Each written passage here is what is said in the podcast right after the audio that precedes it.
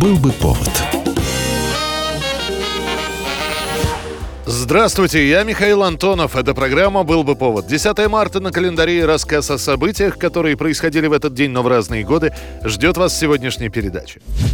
10 марта 1939 года. Начинается регулярное телевизионное вещание из Шаболовского телецентра в Москве. О том, что очень скоро, не выходя из дома, можно будет посмотреть концерт, спектакль или даже фильм, стали говорить еще в начале 30-х годов, когда термина телевидение еще не существовало, а планировалось открыть дальновидение – Телевидение решено делать там же, откуда в начале начинало свою работу радио, а именно радиостанция имени Коминтерна, то есть на Шаболовке около Шуховской башни. С конца 1937 года этот центр начинает вести регулярные опытные телевизионные передачи, а уже с 10 марта начинается регулярное вещание. Передачи для телезрителей выходили в определенное время, 4 раза в неделю по 2 часа.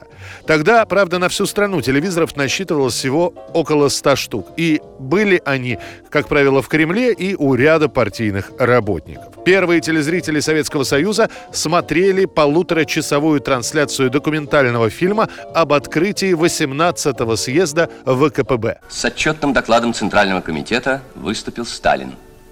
В докладе был сделан анализ международного и внутреннего положения СССР, определены задачи партии в области внешней и внутренней политики. А уже к концу месяца первым телезрителям СССР покажут и фильм «Великий гражданин», картину о Сергее Кирове. Эх, лет через двадцать после хорошей войны выйти да взглянуть на Советский Союз. Республика так из 30-40, черт его знает, как хорошо.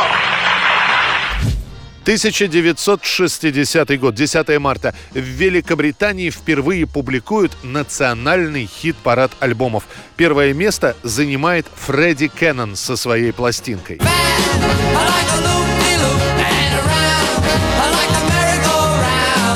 Идею о том, что пора бы публиковать хит-парады продажи пластинок, британцы повзаимствовали у американцев, где подобные рейтинги стали печатать еще до войны. Однако именно в послевоенное время в Европе начался самый настоящий пластиночный бум.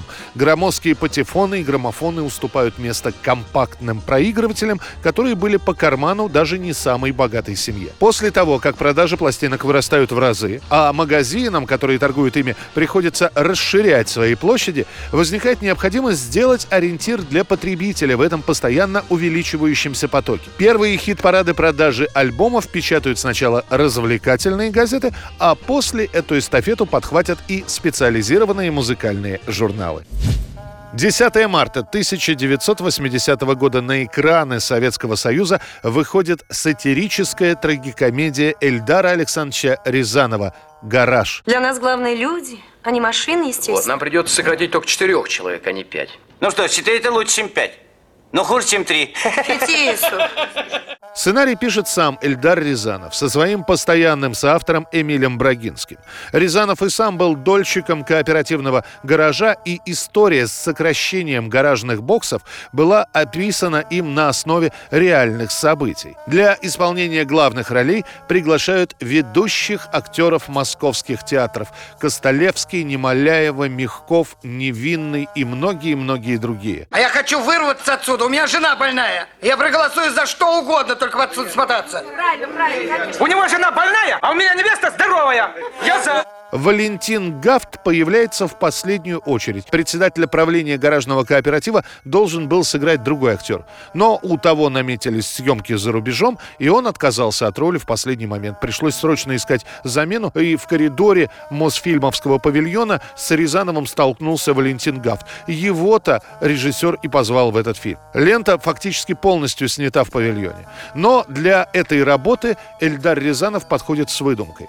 Так как по сценарию в кадре театре присутствует большое количество постоянных актеров, режиссер сразу на съемках объявляет о том, что расставленные по периметру камеры будут работать постоянно. Поэтому, отыграв свой эпизод на крупных планах, артист должен был оставаться, так сказать, в образе и поработать уже в массовке. Работа над фильмом шла в стахановском режиме, все сцены гаража отсняли, ну, за три с небольшим недели. А после критики на утверждение этого фильма назовут гараж антисоветским – Ленту едва не положит на полку, а поможет, как ни странно, Леонид Брежнев.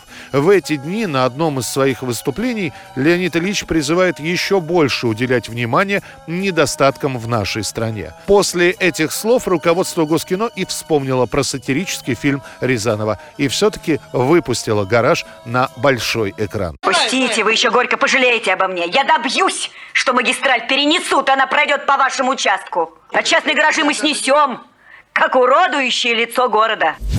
1979 год, 10 марта. Певица Глория Гейнер на три недели возглавляет американский хит-парад с песней «Я буду жить» или «Я выживу» «I will survive». Она также является, эта композиция, одной из самых знаменитых песен эпохи диска. На следующий год после выхода в 1980-м «I will survive» отмечают премии Грэмми как лучшую диско-композицию.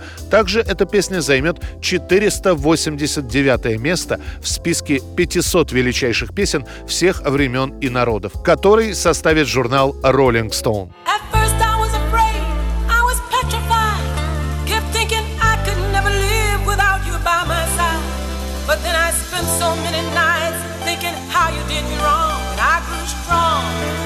and I